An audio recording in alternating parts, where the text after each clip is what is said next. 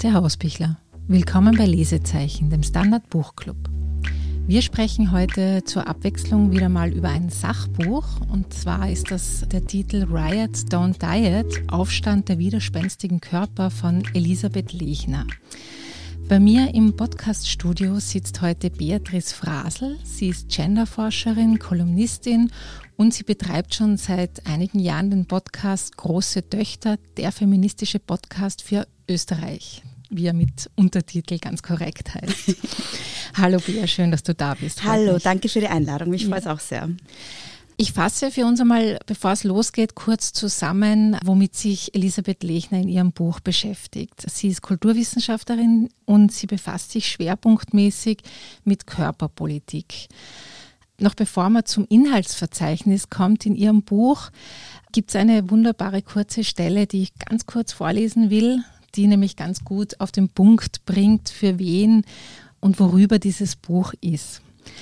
Dieses Buch ist für alle, die schon einmal aufgrund ihres Aussehens beschämt, herabgesetzt, beleidigt, diskriminiert und verletzt wurden, deren Körper sie zu Zielscheiben für Spott und Häme machen. An euch ist nichts falsch, an den Machtstrukturen, die unsere Gesellschaft ausmachen, aber so einiges. Eine andere, inklusivere Welt ist möglich. Bleibt hoffnungsvoll, widerspenstig und widerständig. Wir sind viele.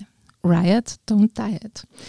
Ja, im Prinzip sagt das schon, für wen das Buch ist, und zwar für alle, die irgendwie in irgendeiner Weise schon mit Körperhass, mit Kommentaren, mit Selbsthass aufgrund des Körpers konfrontiert waren. Und ich würde mal sagen, das ist wahrscheinlich das Groß der Frauen, auch viele Männer. Also es ist eine große Gruppe, für die dieses Buch interessant ist. Was macht sie jetzt in diesem Buch? Sie beschreibt grob gesprochen die verschiedensten Formen von Diskriminierung aufgrund von äußerer Erscheinung und wie diese Diskriminierungen ineinandergreifen. Also warum zum Beispiel schwarze Frauen anders von dicken Hass betroffen sind als weiße Frauen oder ähm, wie das auch zusammenhängt mit Altersdiskriminierung oder mit der Diskriminierung von behinderten Menschen. Also sie versucht, diese komplexe Thematik für verschiedenste Gruppen durchzuanalysieren und eben will auch zeigen, wie das zusammenhängt. Und sie hat für ihr Thema ziemlich knackige Überschriften oder knackige Unterteilungen gewählt. Sie unterteilt das in die Kapitel dick, schwarz, haarig, queer, behindert, alt. Und ganz zum Schluss gibt es dann fünf Vorschläge, wie man eine Schönheitsrevolution anzetteln könnte, so könnte man sagen. Das ist so die Struktur, nach der sie vorgeht. Bia, sag du, du bist ja Geschlechterforscherin und befasst dich seit vielen Jahren mit dem Thema Genderdiskriminierung, mit dem Thema Sexismus, auch mit sozialen Medien. Was hat dir dieses Buch Neues erzählen können? Also ich muss dazu sagen, dass ich aktuell nicht mehr aktiv in der Wissenschaft tätig bin, aber witzigerweise Elisabeth Lechner und ich ja gemeinsam studiert haben. Also wir kennen uns aus unserem Studium schon lange und ich ja auch sozusagen am Anfang von ihrer Dissertation dabei war und so. Also die Dissertation ist auch die Grundlage für das Buch. Deshalb genau. ist es sehr witzig, dass ich gefragt wurde, um darüber zu sprechen. Für mich jetzt als Person, die aus einem ähnlichen wissenschaftlichen Kontext kommt, war jetzt nicht so viel Neues dabei und auch als Person, mhm. die sich seit langem damit beschäftigt. Aber ich denke, dass gerade für Menschen, die das Thema noch nie jetzt in einem so theoretischen oder auch ähm, umfassenden Kontext gesetzt wie soll ich sagen, konsumiert haben, ist es ja. sicherlich einiges Neues, weil mhm. ähm, gerade so das Thema Body Positivity oder auch ähm, immer mehr auch Body Neutrality, das ist halt doch etwas, was sich sehr viel auf sozialen Medien abspielt, wo wir doch oft eine sehr oberflächliche, ja, oft auch sehr zurechtgemachte Erzählung kriegen. Und so ein Buch geht dann natürlich nochmal viel mehr in die Tiefe und mhm. deshalb und denkt halt auch verschiedene Kategorien dann auch zusammen. Mhm. Genau, du hast jetzt eh schon angesprochen, also Body Positivity, das ist ein Begriff, darunter können sich schon sehr viele was vorstellen. Mhm. Das beschreibt einfach die Idee, den Anspruch, dass man sich einfach so akzeptieren könnte, mal zur, mhm. äh, ausnahmsweise, wie man ist und sich nicht ständig äh, diesen Schönheitsnormen unterwirft. Ja. Also das ist etwas, was schon in den letzten Jahren sehr bekannt äh, geworden ist und wo ja auch immer wieder gesagt wurde, ja, irgendwie ist nicht so leicht, sich mhm. selbst zu lieben nach diesen jahrzehntelangen äh, Sozialisierungen, mhm. oder? Mhm. Also das ist so die eine be berühmtere genau. Variante und die ist ja schon mehr in der Kritik, oder? Genau, also bei Body Positivity geht es halt auch ganz stark darum zu sagen, liebe dich selbst, finde dich schön. Mhm. Und also ich gehöre auch zu den Leuten, die das sehr kritisiert, nämlich auch aus einer feministischen Perspektive, auch deshalb, weil zusätzlich zu allem anderen, was Frauen jetzt noch müssen und sollen, neben Haushalt schupfen und 40 Stunden arbeiten und Superwoman sein, müssen wir uns jetzt auch noch schön finden dabei und uns selbst lieben. Und das ist halt ein weiterer unrealistischer Anspruch, der an uns gestellt wird. Meine Reaktion ist auf sowas immer sehr widerständig. Also ich denke mir dann immer, na, aber sicher nicht so. Mhm. Also ich, ich muss nicht auch das noch. Mhm. Und demgegenüber steht halt dann dieses Konzept der Body Neutrality, dass man halt nicht auch noch sich schön finden muss oder der Sinn des Körpers nicht ist, möglichst dekorativ zu sein, sondern mhm. dass es darum geht zu sagen, ich habe einen Körper und der macht, was er soll und es ist eigentlich wurscht, wie er ausschaut oder wie schön er für andere anzusehen ist. Das ist nicht seine Aufgabe. Okay, und das ist jetzt ähm, das, was du schon angesprochen hast, dass man dem Körper eigentlich ja auch einmal neutral gegenüberstehen könnte. Also nicht immer so ein großes Theater darum macht. Zuerst muss er super schön sein und jetzt muss man ihn super lieb haben, sondern dass man einfach äh, ja ein bisschen gelassener dem Körper gegenübertritt und äh, einfach einmal sagt, naja, ich könnte ja auch einmal wurscht sein zur Abwechslung. Genau, es ist nicht mhm. seine Aufgabe, nur schön zu sein. Ja. Genau, und das macht eben Elisabeth Lechner in ihrem Buch, weil jetzt haben wir zum Beispiel von zwei Begriffen geredet. Und mhm. was auffällt an ihrem Buch, dass sie diese vielen Begriffe, die es in diesem Bereich gibt oder auch natürlich in anderen kulturwissenschaftlichen Bereichen, dass sie die in ihrem Buch fettet. Mhm. Also dass sie zum Beispiel Pop-feministische Body Positivity, mhm. wo sie wahrscheinlich, äh, ja, ich sehe es jetzt da gerade, wo sie viel von Bloggerinnen, von Vloggerinnen, von Aktivistinnen, die halt in sozialen Medien unterwegs sind oder auch von Serien schreibt. Also was mir total aufgefallen ist, du hast jetzt das Studium schon angesprochen, du hast ja auch Amerikanistik studiert, oder? Anglistik und Amerikanistik, ja. Genau. Und was mir aufgefallen ist jetzt an diesem Buch und weil man jetzt auch von Body Positivity und diesen ganzen äh, Begriffen, Black Lives Matter, äh, kommt man da jetzt gerade unter, wenn ich durchblätter. White Privilege. Wie, wie findest du das, dass so wahnsinnig viele Spezialbegriffe hier, also wie findest du das für den Diskurs, für so ein Thema, das ja im Prinzip jede betrifft und jeden betrifft, dass man da so viel erklären muss und ist das nicht wahnsinnig voraussetzungsvoll? Ja, das sehe ich auch so. Es ist ein bisschen ambivalent. Also einerseits macht es in bestimmten Bereichen insofern Sinn, als dass diese Medien, über die wir sprechen, ja auch alle aus dem amerikanischen Raum sind. Und der Diskurs mhm. ja auch hier, das, also der Diskurs im Sinne auch der visuelle Diskurs, meine ich jetzt, also die Bilder, die wir sehen, sind ja auch dieselben. Mhm. So. Mhm. Die Serien, die wir sehen, sind genau. ähm, amerikanische Serien. Instagram ist ein amerikanisches Medium so, und so weiter und so fort. Also es ist es ja. ist dasselbe Material, das wir ansehen. Also insofern macht es natürlich Sinn, in dem Bereich englische Begriffe zu verwenden, die auch aus der sozusagen Analyse in Amerika kommen und dort verwendet werden. Mhm. Aber andererseits macht es hier den Diskurs dann natürlich auch extrem hochschwellig. Mhm, genau mhm. das, was du gemeint hast. Also es setzt halt dann sehr, sehr viel voraus. Und ich finde, dass sie an einigen Stellen Dinge sehr gut erklärt hat. Mhm. Es stellt sich halt natürlich trotzdem die Frage, ist es bei all diesen Begriffen sinnvoll, wirklich die englischen Begriffe zu verwenden? Kann man nicht deutsche Begriffe auch verwenden für Leute, die vielleicht nicht so gut Englisch können, um mhm. das Ganze nachvollziehbarer zu machen, beispielsweise? Mhm, mhm.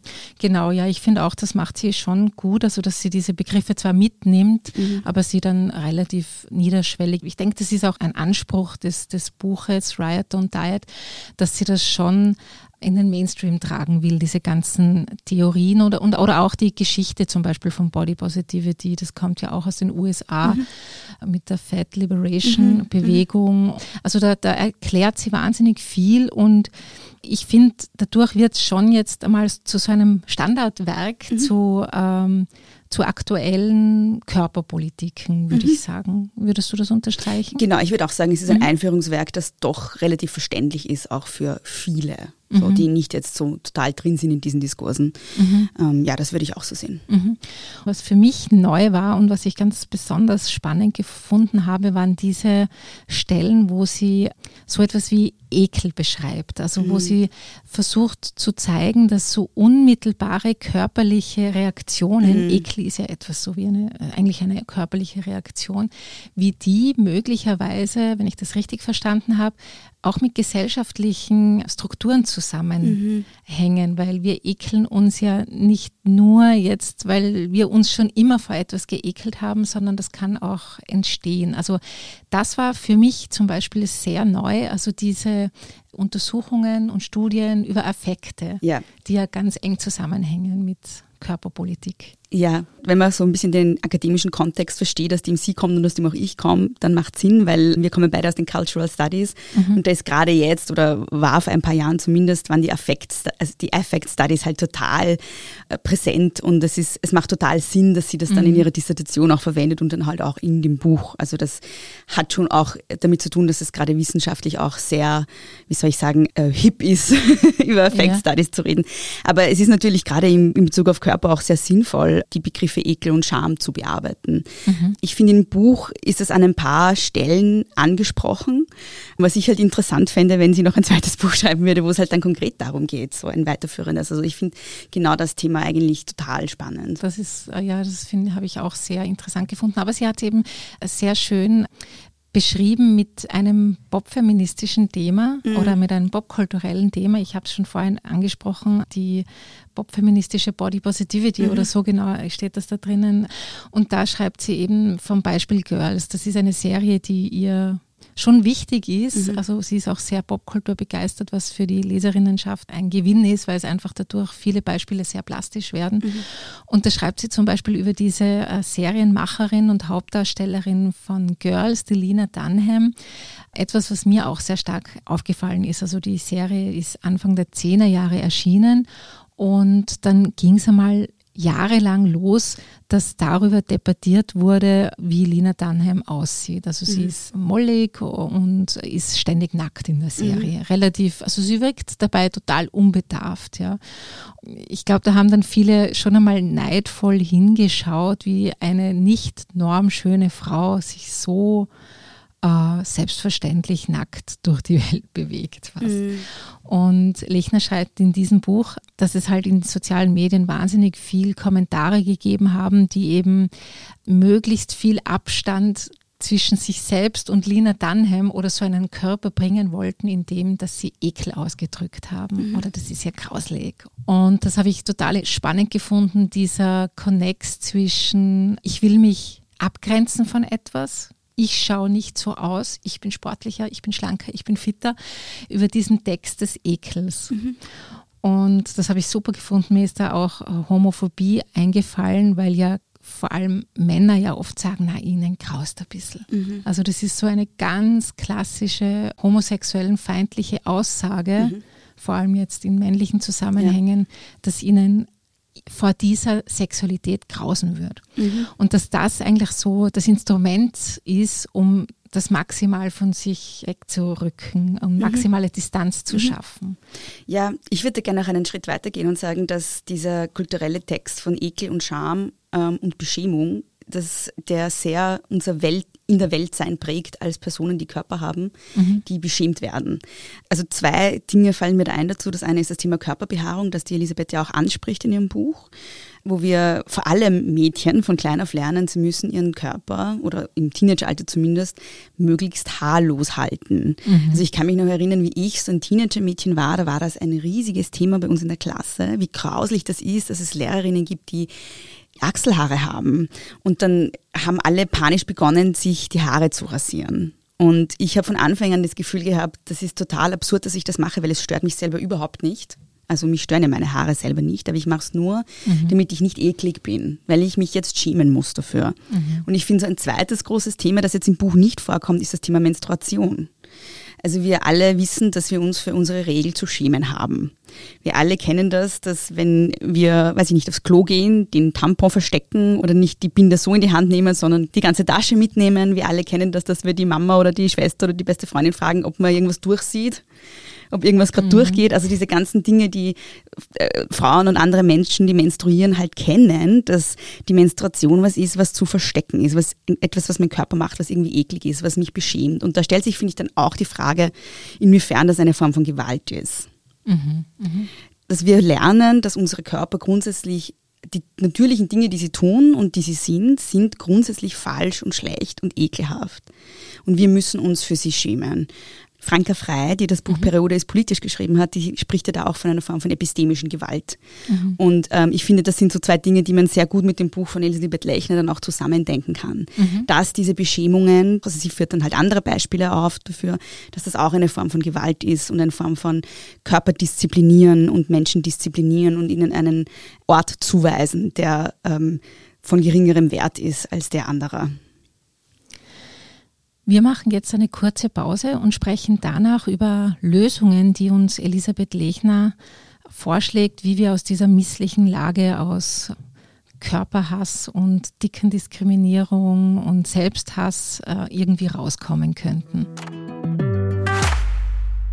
Guten Tag, mein Name ist Oskar Bonner. Wenn man in stürmischen Zeiten ein wenig ins Wanken gerät, den eigenen Weg aus den Augen und die Orientierung verliert, dann ist es sehr hilfreich, wenn man etwas hat, woran man sich anhalten kann. Der Standard, der Haltung gewidmet. Jetzt gratis testen auf Abo der Standard.at. Willkommen zurück bei Lesezeichen. Wir sprechen heute über das Buch Riot Don't Diet von Elisabeth Lechner. Was ich interessant gefunden habe, die Autorin äh, Lechner stellt ganz zu Beginn des Sachbuches klar, wer sie ist, dass sie aus Österreich ist, dass sie weiß ist, dass sie aus einem Nicht-Akademikerinnenhaushalt kommt, dass sie durchschnittlich groß ist, dass sie durchschnittlich schwer ist und dass sie eine Geschichte als dickes Kind hat. Findest du, dass man das als Leserin wissen muss? Ich frage dich deshalb, weil du ja auch viel äh, auf sozialen Medien präsent bist und auch viel über dich selbst redest und über äh, Depressionen, über Anstrengungen des Alltags und alles sowas. Wie stehst du denn zu dieser Klarstellung, wer man denn ist? Ja, das kommt natürlich bei ihr auch so aus der feministischen Wissenschaftskritik, wo es immer darum ging, dass es nicht eine Objektivität gibt. Statt Objektivität gibt es halt Transparenz. Also ich stelle klar, aus welcher Perspektive ich spreche. Mhm. Also so muss man das auch verorten, um das zu verstehen, warum sie das macht.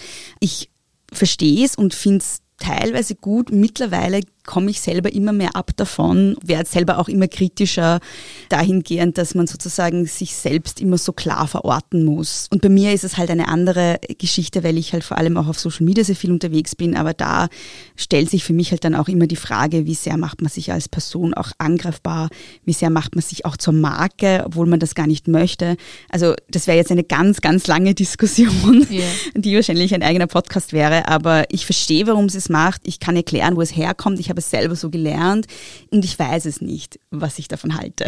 Mhm. so ist vielleicht mhm. die Antwort. Man erwartet bei einem Sachbuch eher nicht. Ja. Also es ist in sozialen Medien, wird es immer rausgekitzelt, ja. irgendwann einmal. Das ist total eine spannende Frage, die uns wahrscheinlich in den nächsten Jahren noch viel beschäftigen wird. Interessieren tut es mich natürlich immer. Ja. Also ich, ich lese es natürlich interessiert, wenn das jemand von sich erzählt, weil es natürlich auch interessant ist, was die Autorin für eine Geschichte hat. Ja. Fälle. Es kommt halt auch ganz stark aus so einer identitätspolitischen Herangehensweise, dass ich halt vorher klar mhm. mache, wer bin ich, was sind so meine Identitätskategorien. Mhm. Und das mhm. kann man ja natürlich auch kritisch sehen. Also da gibt es ja auch gerade sehr viel Kritik daran, dass nur bestimmte Personen in einem Diskurs, die halt von bestimmten Dingen betroffen sind, sprechen dürfen, zum Beispiel über ein bestimmtes Thema. Mhm. Und dass man sich immer vorher verorten muss. Mhm. Das kann man natürlich auch kritisch sehen, aber das ist auch wieder ein ganz, ganz breites eigenes Thema. Mhm das zieht sich generell durch dieses Buch. Also es ist ein, es schneidet wahnsinnig viele ganz große Themen an. Mhm. Da merkt man auch ein bisschen, dass es relativ wenig deutschsprachige Bücher zu identitätspolitischen, zu diskriminierungsspezifischen Fragen gibt. Also da gibt es schon auf Englisch noch sehr, sehr viel mehr Texte, die sich mehr auf einzelne Fragen konzentrieren können. Da muss man im deutschsprachigen Raum schon immer wahnsinnig viel mitnehmen, mhm. finde ich. Ja. Mhm.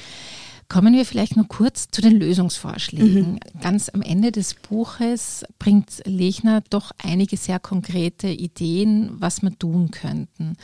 Der erste Punkt ist zum Beispiel, dass man sich informiert, also dass man eben Bücher wie Riot Don't Diet liest und einfach ein bisschen mehr erfahrt über diese Bewegungen, darüber, wie Diskriminierung im Alltag überall vorkommt und was für Strukturen und Muster das aufweist. Das andere ist zum Beispiel Medienkompetenz, dass man den Social Media Feed ausmistet und alle solche äh, ausmistet, die an einem schle ein schlechtes Körpergefühl machen, wenn ich das jetzt richtig verstanden habe. Also da bin ich skeptisch, ob es funktioniert. Wäre es nicht generell eine Social Media Abstinenz gescheiter? was, was sagst du? Ja, tatsächlich bin ich da wahrscheinlich in meiner Position mittlerweile, und zwar auch nach Lektüre deines Buches, näher an deiner Position dran als an der von Elisabeth Lechner, die doch sehr optimistisch ist und sehr positiv und der Meinung ist, dass man Social Media positiv nutzen kann. Mhm.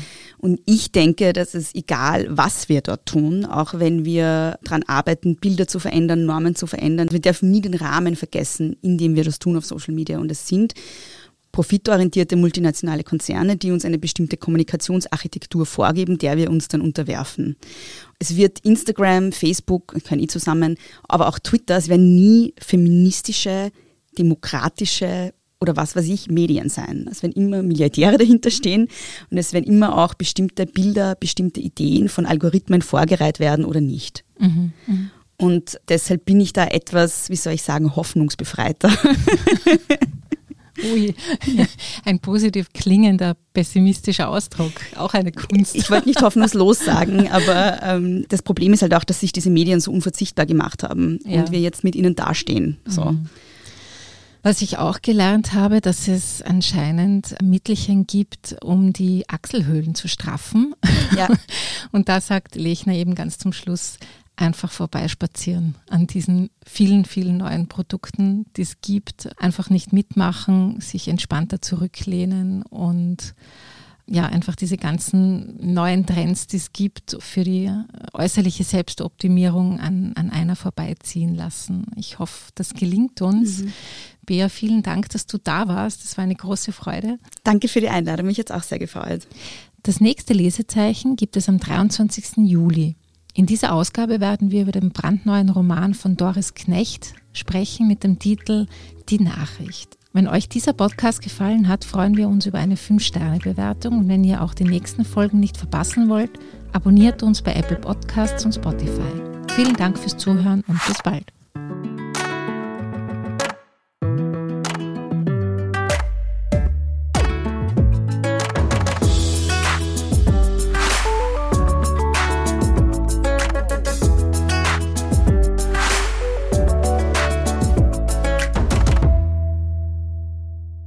Tag, mein Name ist Oskar Bonner.